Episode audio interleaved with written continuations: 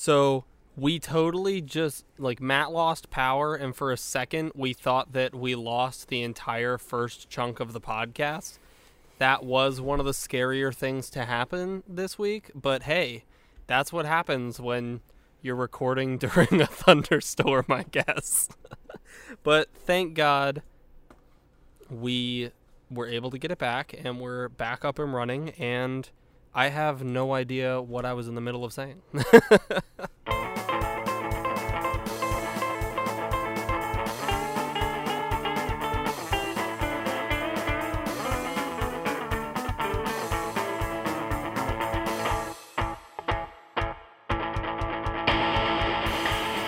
so, hey, welcome to Let's Run That Back. I'm Cody. I'm Matt. We're two brothers who talk about movies as if our opinions matter. And today, we will catch up on what we've been watching. We will discuss the film Cherry in an interesting way, and we'll break down the way we rate our movies. So, without further ado, and ignoring that there is rain pouring around us, let's run that back. So, to start off, I was thinking, man, it has been so long since we last recorded that four episodes have come out of Falcon and the Winter Soldier, Mhm. and out, out of six, so two thirds of the show has transpired. And we've talked about it zero. Exactly. We have not said anything about it. Baron zero. I'm almost more interested in finding out what you think about Falcon and Winter Soldier than even the movie that we're talking about today. So. Oh, I thought you were going to say more interested in finding out my opinion on Baron Zemo's dance moves. Oh yes, yes, that is a good. That is one thing I could have said, but alas, I didn't. So, what are you thinking of this show? Um, I mean, reading about it, uh, going into it, they said, hey, it's not going to be like WandaVision was. WandaVision was very, very episodic. This was described more as a six hour movie broken up into pieces. And that's very much what it is. And it's awesome. Really? Okay. Um, I think I enjoyed. I think I enjoyed WandaVision a little bit more, just because it is. It was a little bit more conceptual, a little bit more out there. yeah. It lent itself to more um, like fan theories and and one, oh, what's gonna happen? Where Falcon the Winter Soldier is a little bit more straightforward, um, traditional storytelling, traditional Marvel, you know, MCU stuff. But that being said, traditional MCU is awesome. it's and it works really well. Yeah. I I will say I've been kind of a little bit bored by it in a way. Like I, I keep kind of wishing more would happen, but I understand what you mean, like going with the like traditional Marvel. The thing that's bothering me in most of the episodes is the way they like over explain everything because they're trying to get you to remember things that you would just remember if you've watched the Marvel movies in a, in a general sense, I mean. But like f- as an example, they at one point Falcon and Winter Soldier were talking about uh, Sharon Carter before is it Sharon Carter? Yeah. It sounds so much like Aaron Carter, like Aaron's party. You mean Sharon? That's a throwback. Come get it. Um, that was but, the the paint the sale of all the illegal paintings and stuff was Sharon's party. Oh God! But before they like met up with her, they were like, "Remember the last time we tried to steal that shield, and it cost Sharon her her job and her safety, and it got us on the run for two years or whatever." And then I think it's in that same episode, but if not, it's the next one. Sharon shows up, and they're like, "Sharon, we need your help," and she's like, "Remember the last time I helped you and got you the shield and." It got, and I'm just like, okay, you're not explaining this to us a second time, and and so that's happened like a couple times. Really, the most recent episode, the the fourth episode, I think was the most interesting to me, but it still felt pretty like I know where this is going kind of thing. And Sam, Sam's character was more interesting in this fourth one. I just I was more interested in the first episode when it was them separate and you were seeing how they were living their lives like now. Once they got together, it wasn't as interesting to me. Oh, I got you. During the fight sequence where Sharon uh, beat up all those like goons by the uh, what are they called like Yes. sh- shipping containers? Storage containers. Yeah, yeah, yeah. You think any of those goons were named Shaq? Or any of them named Shaq. Yeah. Why is that, Matt? So uh, after she was done, Sharon Carter could tell us how she beat Shaq. Oh God. oh God. The more we say it, the more I am sure her name cannot be Sharon Carter. But I, I think it is. no, it is. Could you imagine them coming out and they just look around and they're like, "Whoa!" and she's like, "That's how I beat Shaq." Um, I'd be like, "This show is the best show that Marvel has ever made." No, but I do think it's really cool the way that they're introducing John Walker and using the comparisons between him and Steve Rogers to the comparisons of, you know, American ideals and what America was when, you know, in the 40s when Steve Rogers was chosen and what American ideals are now or, you know, perceived to be or whatever and what America's image is now when John Walker was was chosen to be Captain America. I think that's kind of a cool juxtaposition and commentary, I guess. Most of all, I I am loving just watching Baron Zemo be Baron Zemo. Zemo is 100% the best part of the show for me. Mm-hmm. That that is an interesting way to think about the John Walker thing. To me, he has just been clearly the worst choice to be Captain America. Like that's what it's felt like is like here's this guy that they made Captain America and he's going to show you the whole time every single way he's the worst person to be Captain America right well, now. no, because it's it's okay. You look back in the 30s and 40s, and you know America had been around for uh, yes, 200, 250 years, but people would prop up the American ideal ideals, and we had to live up to being an American and the United States of America. We had to live up to the expectation and to the ideals that were expected of us. And that's very much how Steve Rogers was. You know, when he was first chosen. I don't want to kill anyone. I just don't like bullies. I don't care where they're from. Fast forward to now, where the mentality is I am America.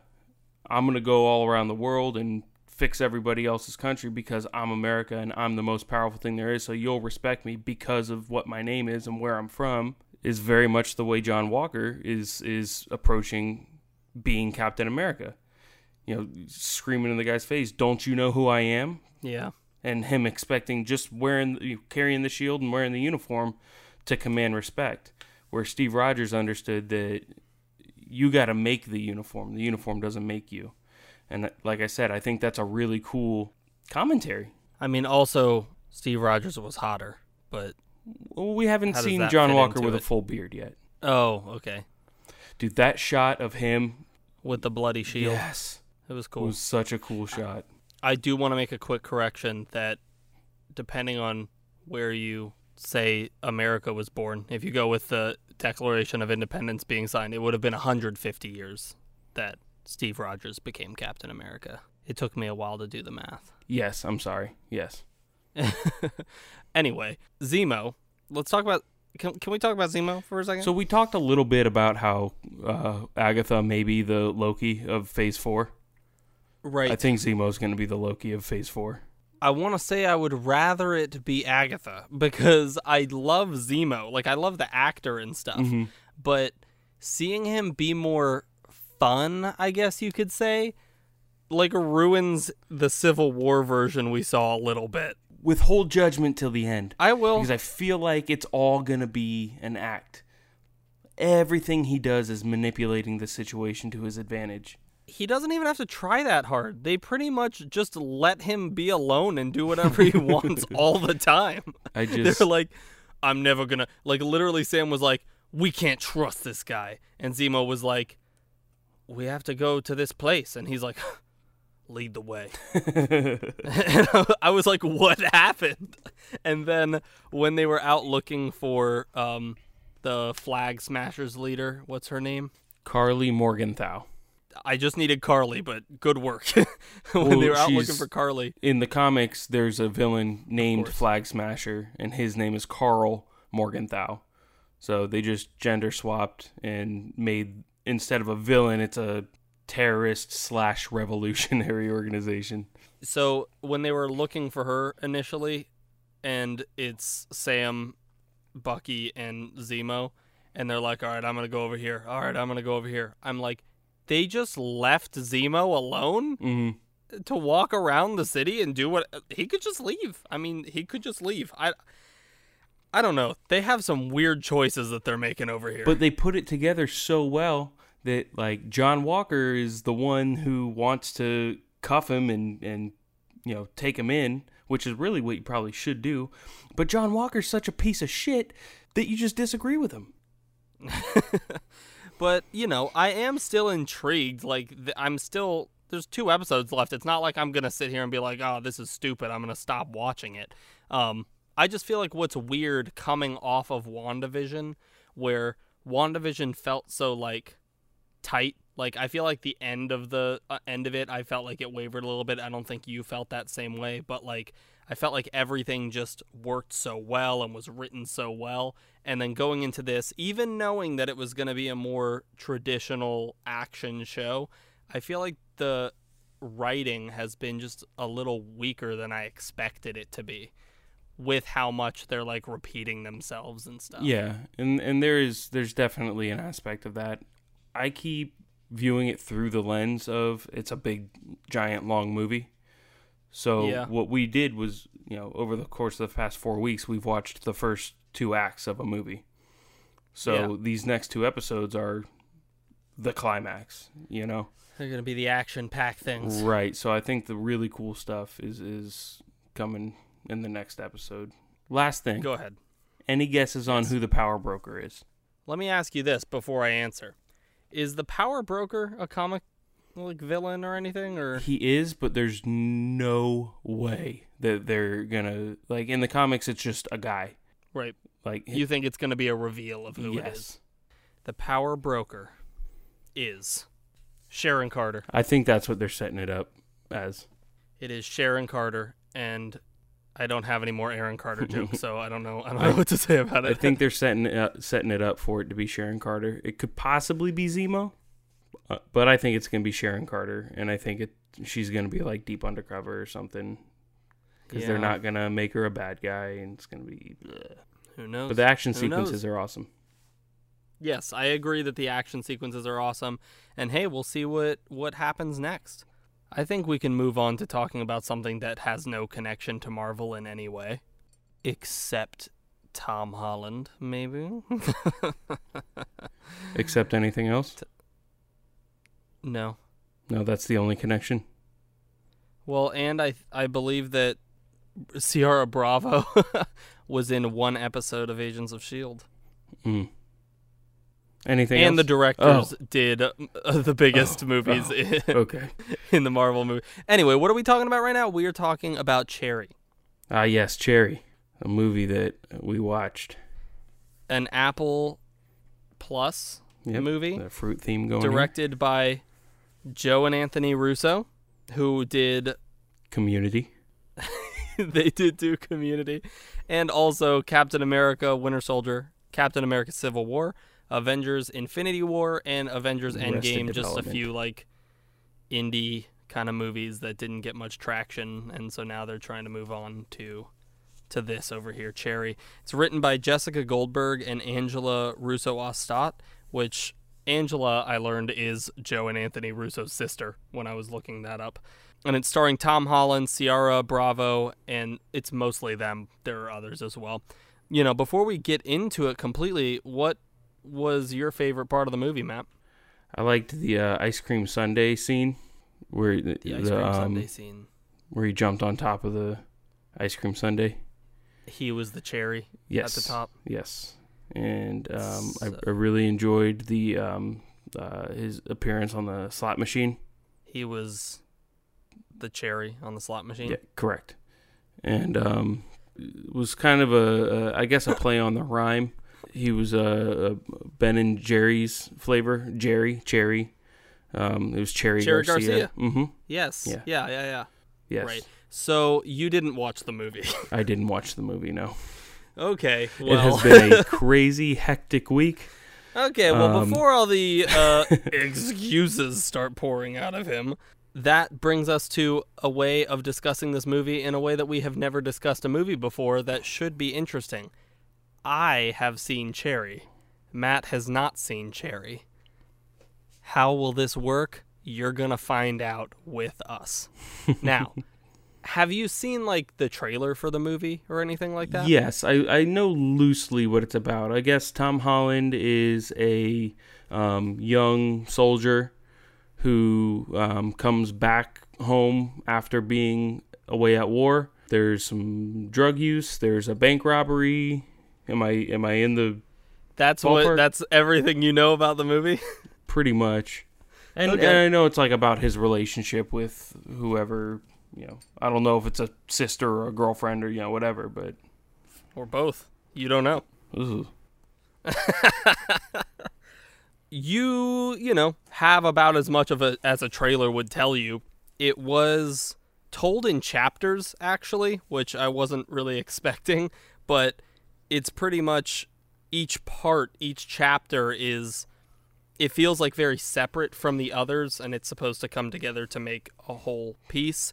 And so you have the beginning of the movie that is when he's in college and meets his love. So not his sister, it is it is a girlfriend. Okay. And he he meets her and kind of they kind of fall in love with each other. And the second part of the movie is him going to Iraq and going into the army. Then he comes home, and that's the next part of the movie. And you see him suffering a lot from PTSD. And then the next part is him getting into heroin, and then his girlfriend, or wife actually at this point, also getting into heroin with him. Then the next part, they get in deep with the heroin, and he starts robbing banks to be able to get more heroin. right. And then lastly, the last part is him in prison for robbing the banks and doing the heroin. Jesus. Real It's- upper of a movie. It's a comedy, it's a musical. no. no. It is very um very much a drama and for the most part the movie dealt with obviously a lot of really like intense themes but it was actually I learned it was based on a book also called Cherry. The movie's based on that book and the book was like auto fiction. It's apparently the genre where it's autobiographical in some senses, but some of it's also fictionalized, so it's not all real. It's just that he the the like love story aspect of it that was fake. No one loved him.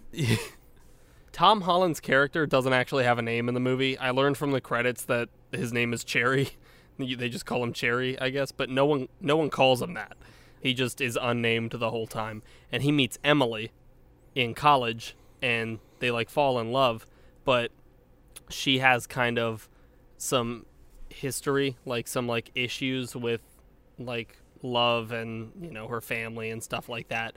And so she eventually just says, "I actually I'm gonna go to school in Montreal and we're gonna break up," and that like he gets you know heartbroken and just goes and joins the army. And that's and when he just leaves tells them, the army. Right.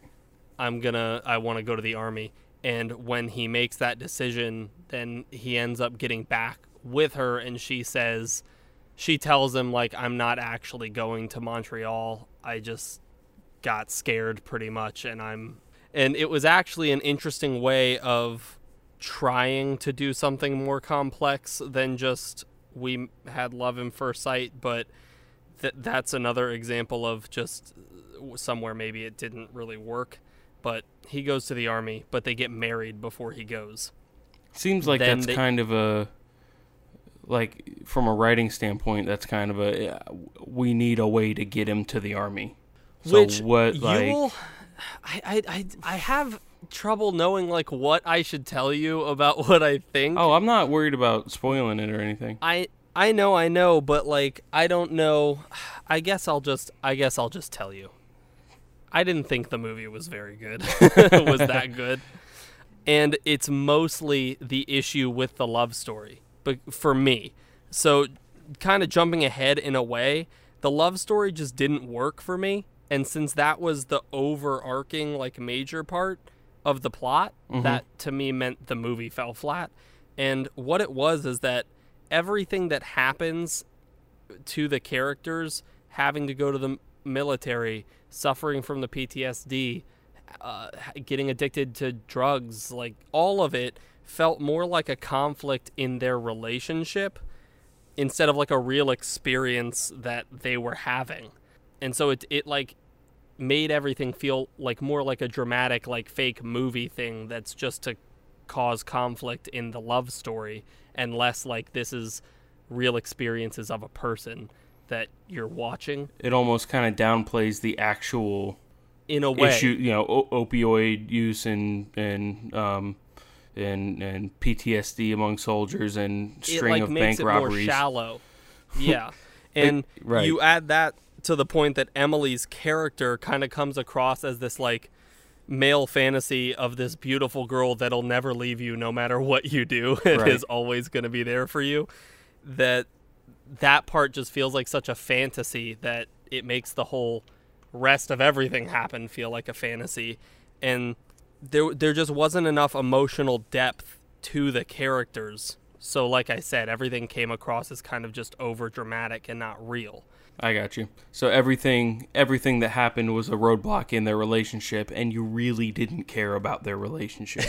in a way yeah and it's and it's mostly because other than tom holland's character every other character was very much like an archetype and just wasn't like super deep or interesting mm-hmm. in my opinion and so the thing that the movie did that was cool to watch is that the visuals were incredible.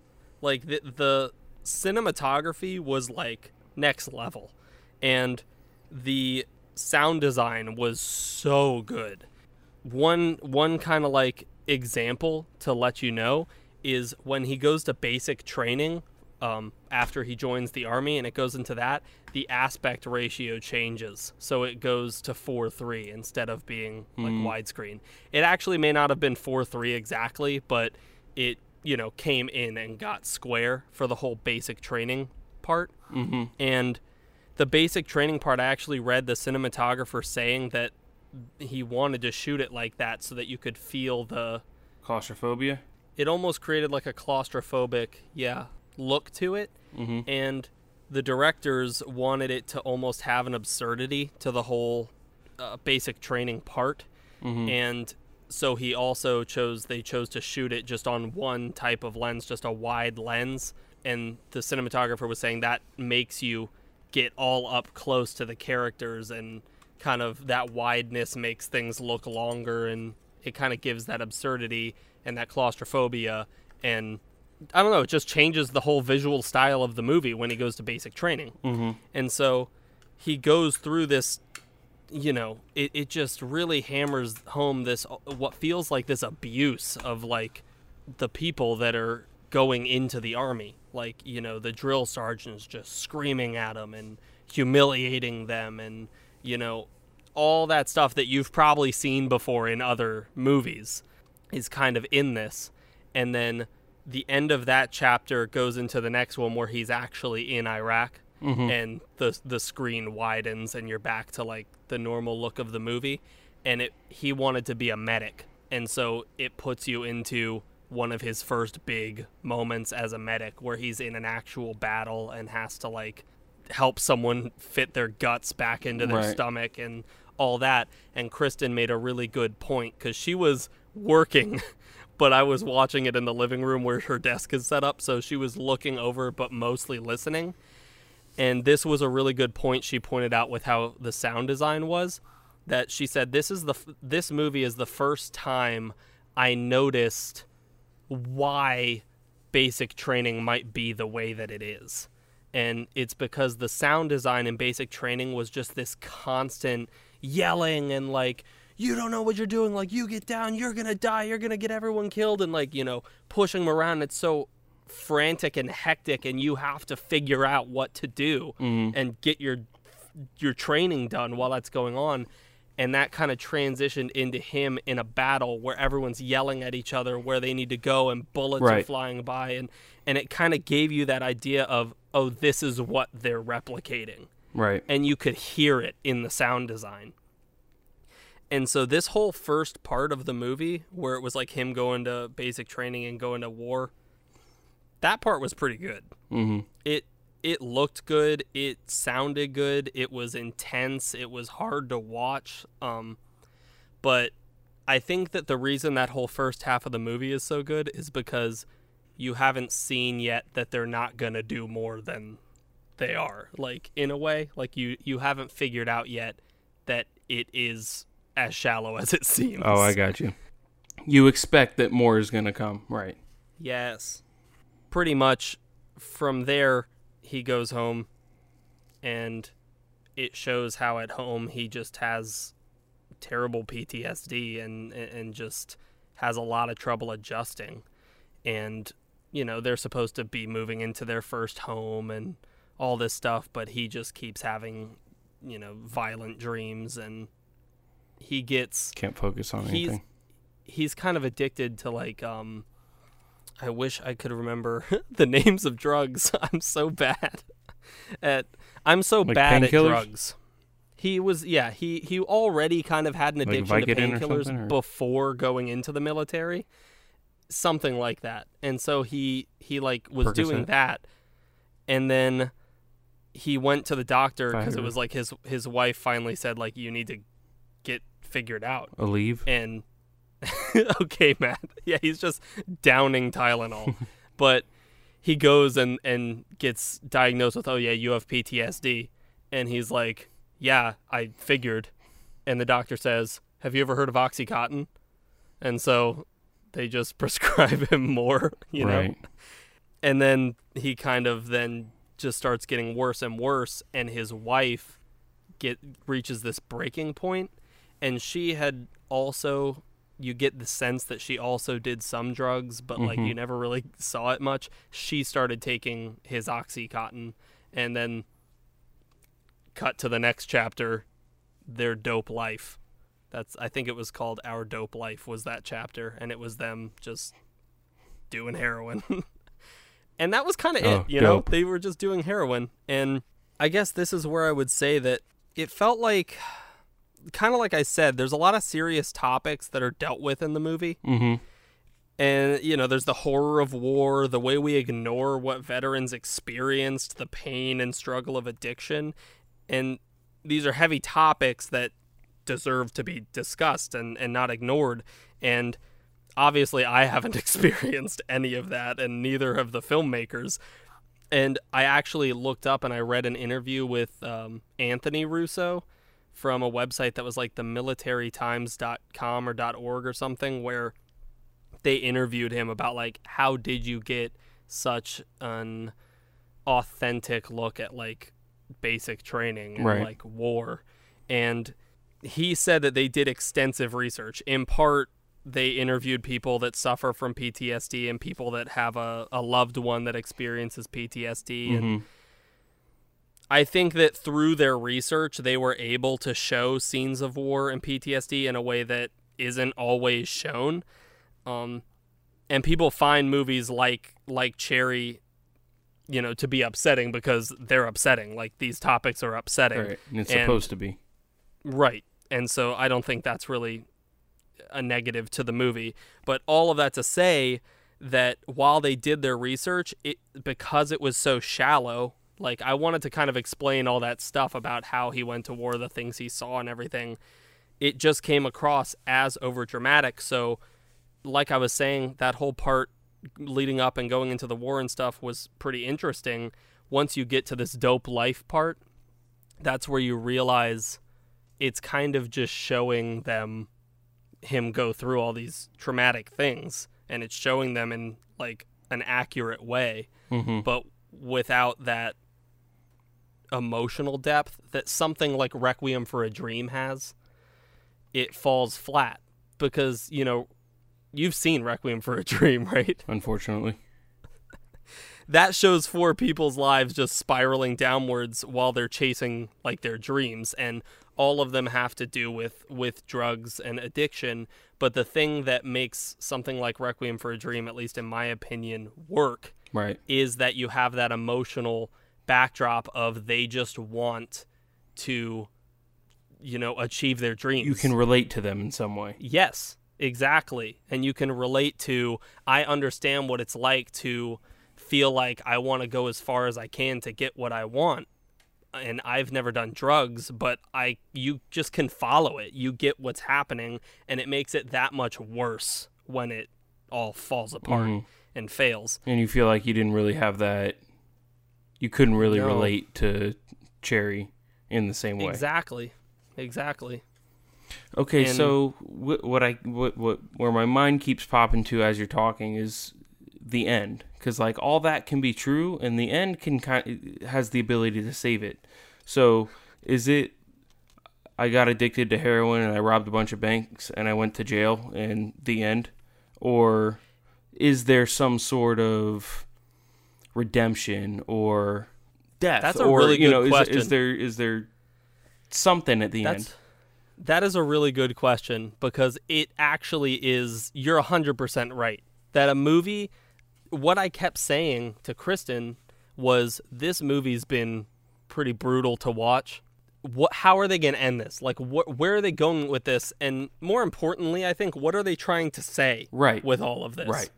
And why why did they make the movie Right. And so he long story short, he like because he does heroin, he gets involved with people that sell heroin and things like that.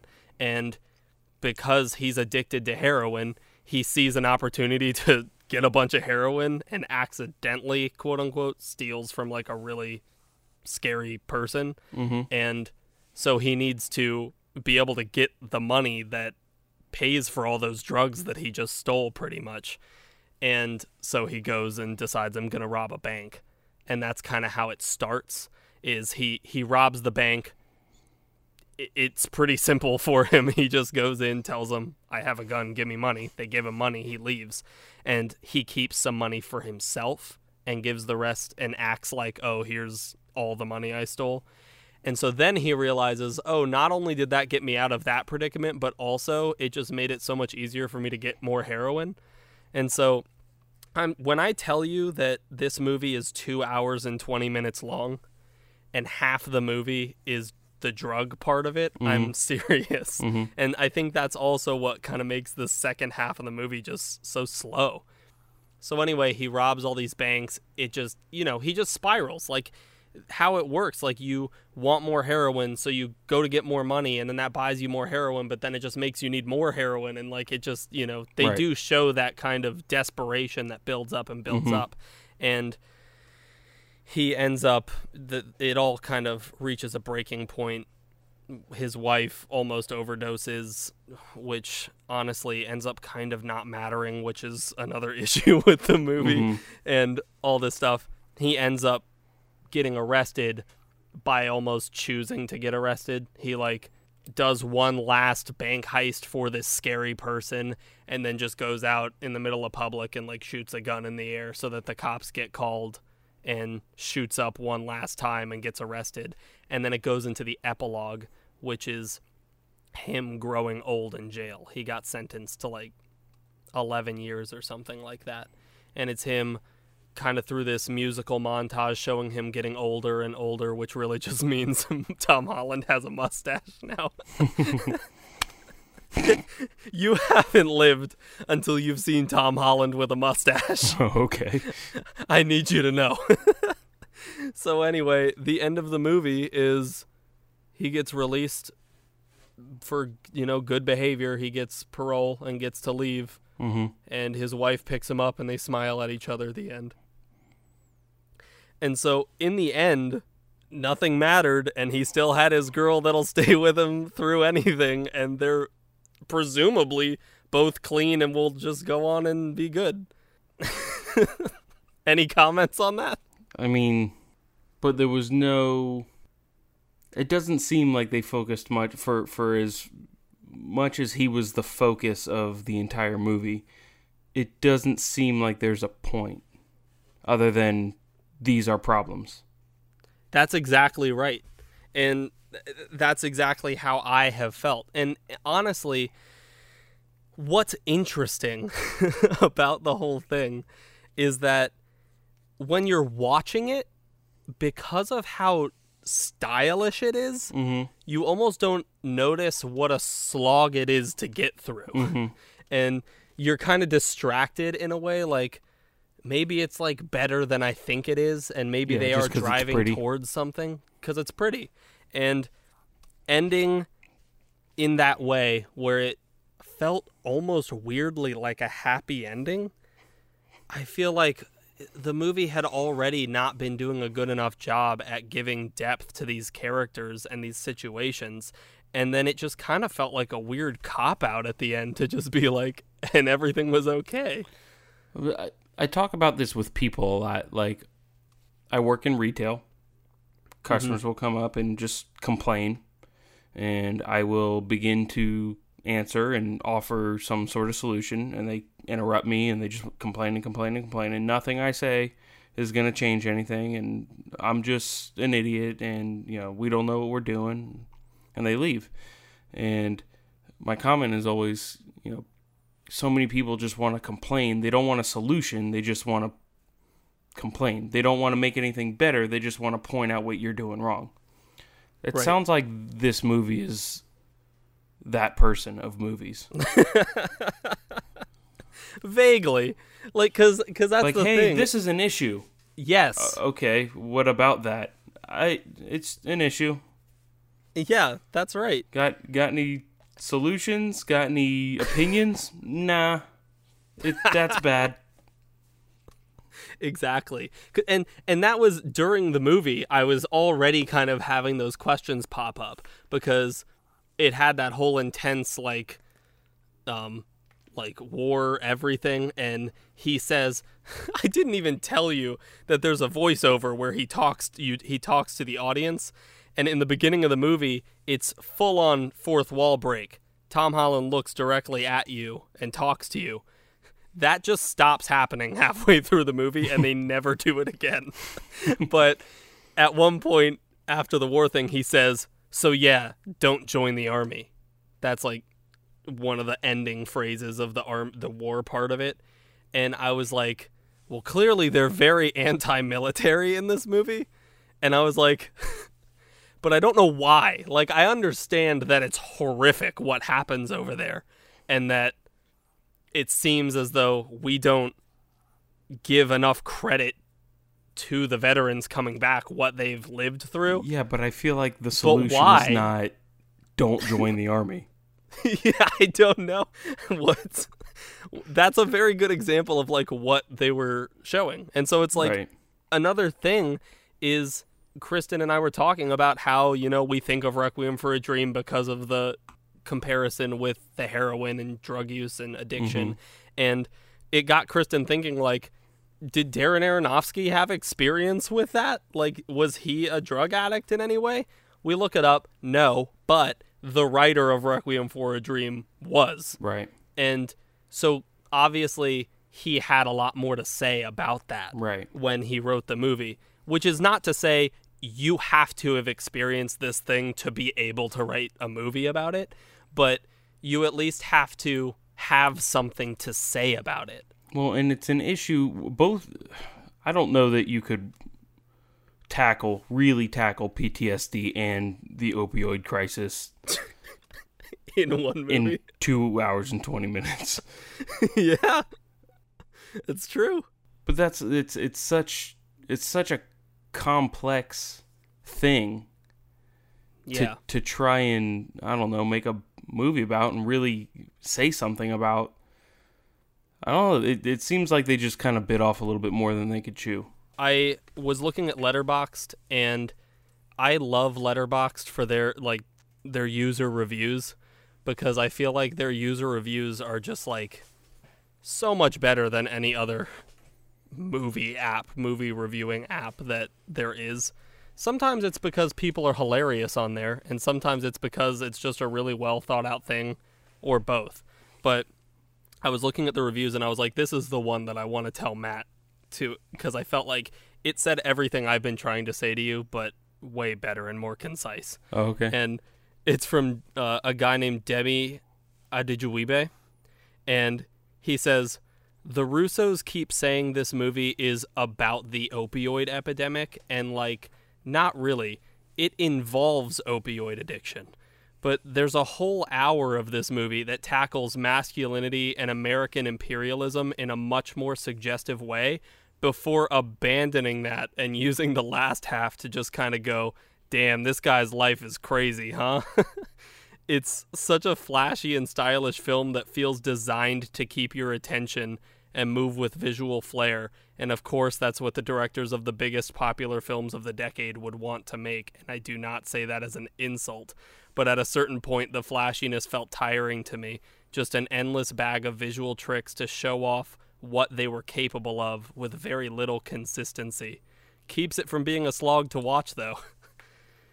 and I just felt like that was a really good way of saying it. That They're really good at what they do, but not story wise Right. or like message wise, it definitely looks great. But at the same time, he did point out it was also inconsistent. Just like how I said there was like a breaking the fourth wall talking to the audience thing, and then that just went away.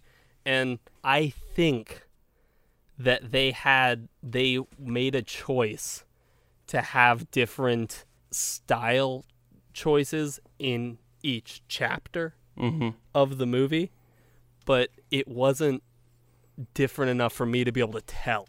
Like okay. I don't know if that's what they were going for.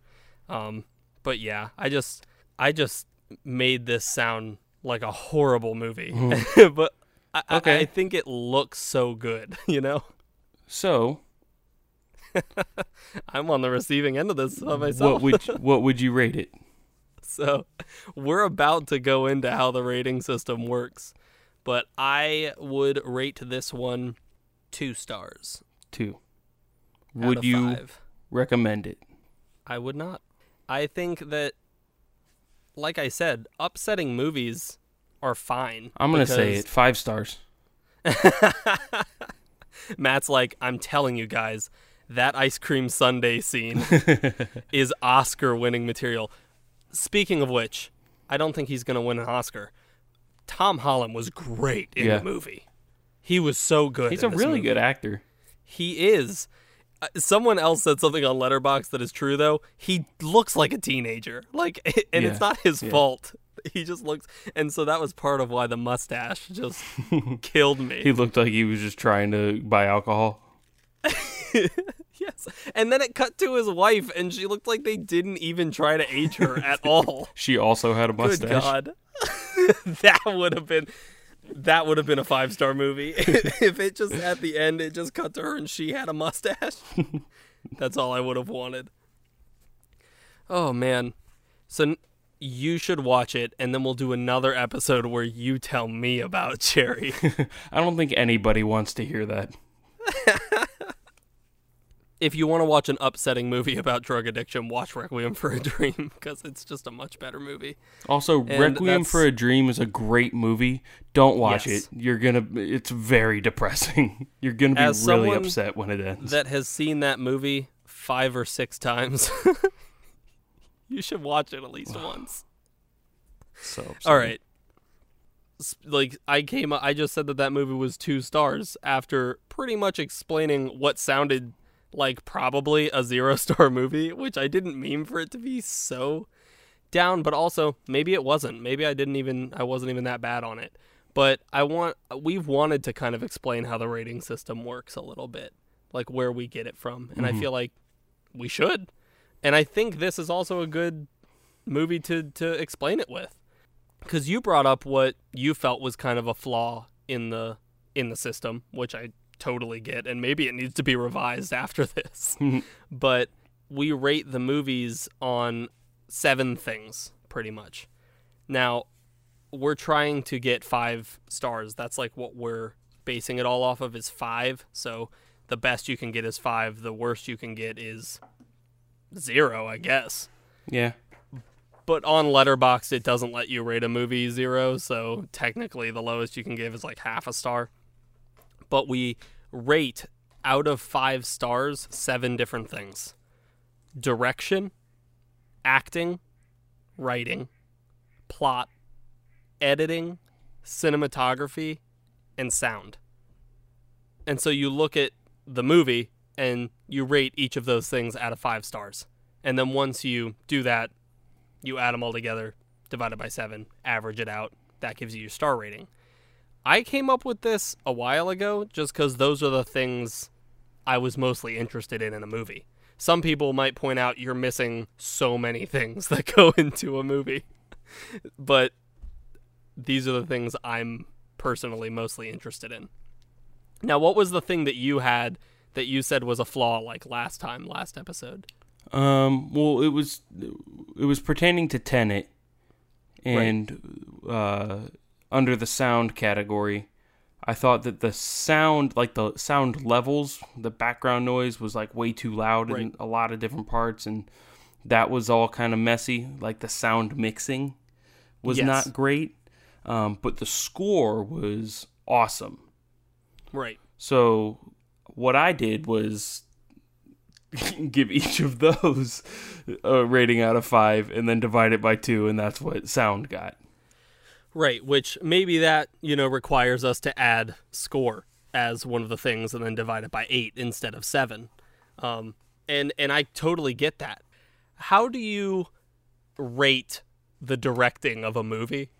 Because for me it's usually just how good everything else is in a way because the director's involved with kind of creating the vision for the movie, the style of the movie some might call it, but they're supposed to be involved in the performances of the actors, the editing, the cinematography. So like how would other people rate that? I'm actually interested before I even say what do you think of when you think of rating a direct a directing of a movie? How well do I understand character and story elements that are not explained to me Mhm. by the That's a good that's a good one. by the character. You know what I mean?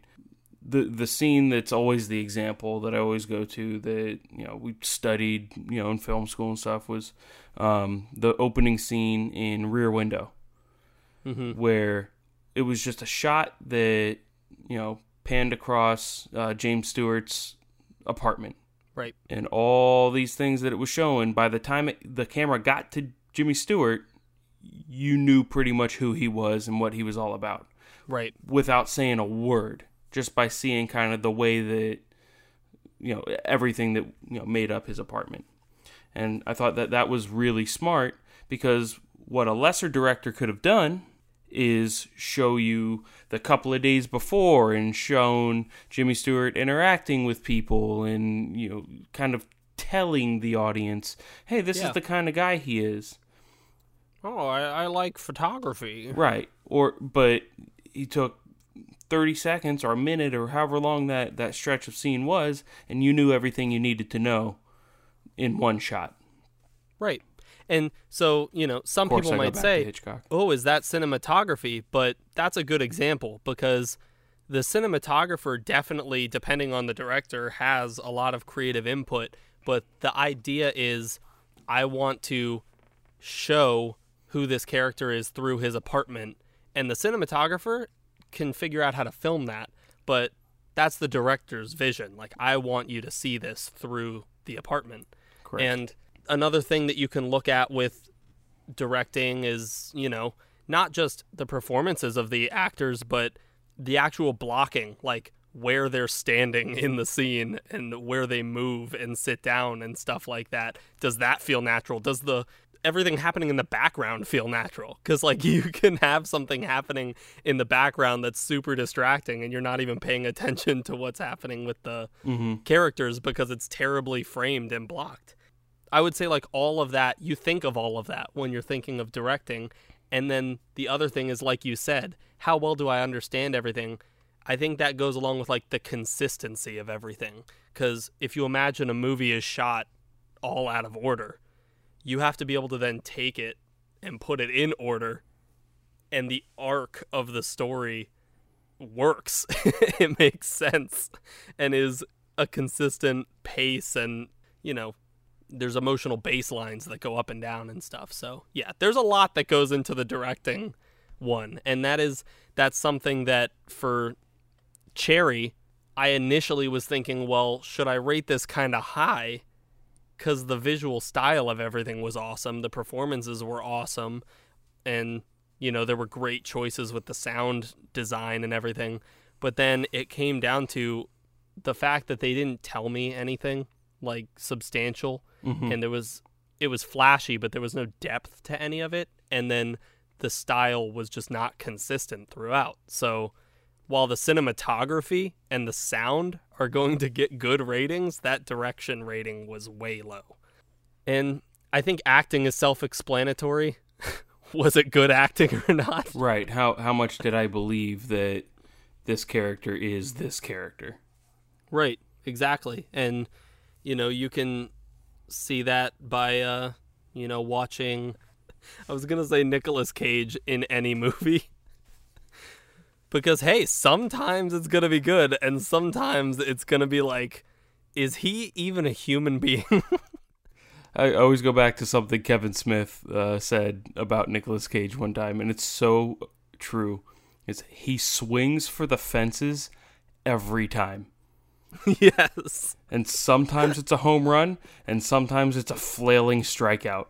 But he goes for it, and he makes choices that only Nicolas Cage would make. And he commits to it. Yeah. And like I said, Yep. sometimes it's awesome. And then sometimes it's not the bees. hey man, he didn't want the bees. But the the one that I like a lot is that we have writing and plot separate and that's because something like Tenet really works for this in my opinion. The plot is like the story. It's like what happens in the movie. Mm-hmm. And the writing is how it's told to you pretty much. Right. Story versus screenplay. And so Tenet, the the plot to me was so cool, but the writing was atrocious. it's just so bad, like so much exposition to give us that awesome plot. You know, sometimes you just gotta you gotta give something up to get something good. I guess. Right. Oh man. And editing is an important one to have on there because you know, some people say that the movie is written 3 times when the screenplay's written, when the director imparts their vision on it, and then when the editor cuts the film.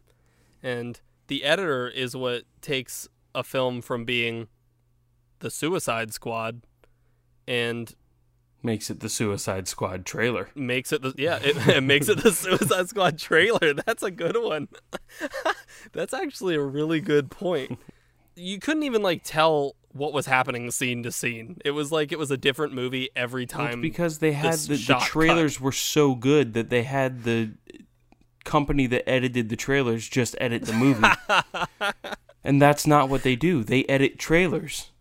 They're they like do you know very that well." we just edit little parts right and they're like i don't care i want that the whole movie cinematography i think is pretty straightforward just like acting maybe it's not but it's just you know what the movie looks like Mm-hmm. and what is seen in the shot. Actually, that could go back to like how I was talking about directing. Is there like distracting things happening in the shot that they should have not put in the shot? If you want a master class in incredible cinematography, just watch Blade Runner 2049 because it is the best looking movie I've ever seen. I was gonna say any David Fincher movie. That's true as well. And then sound is the one that I guess we're going to have to work on because maybe we should add score, but usually I think of sound just like literally the sound design, like Mhm. sound effects.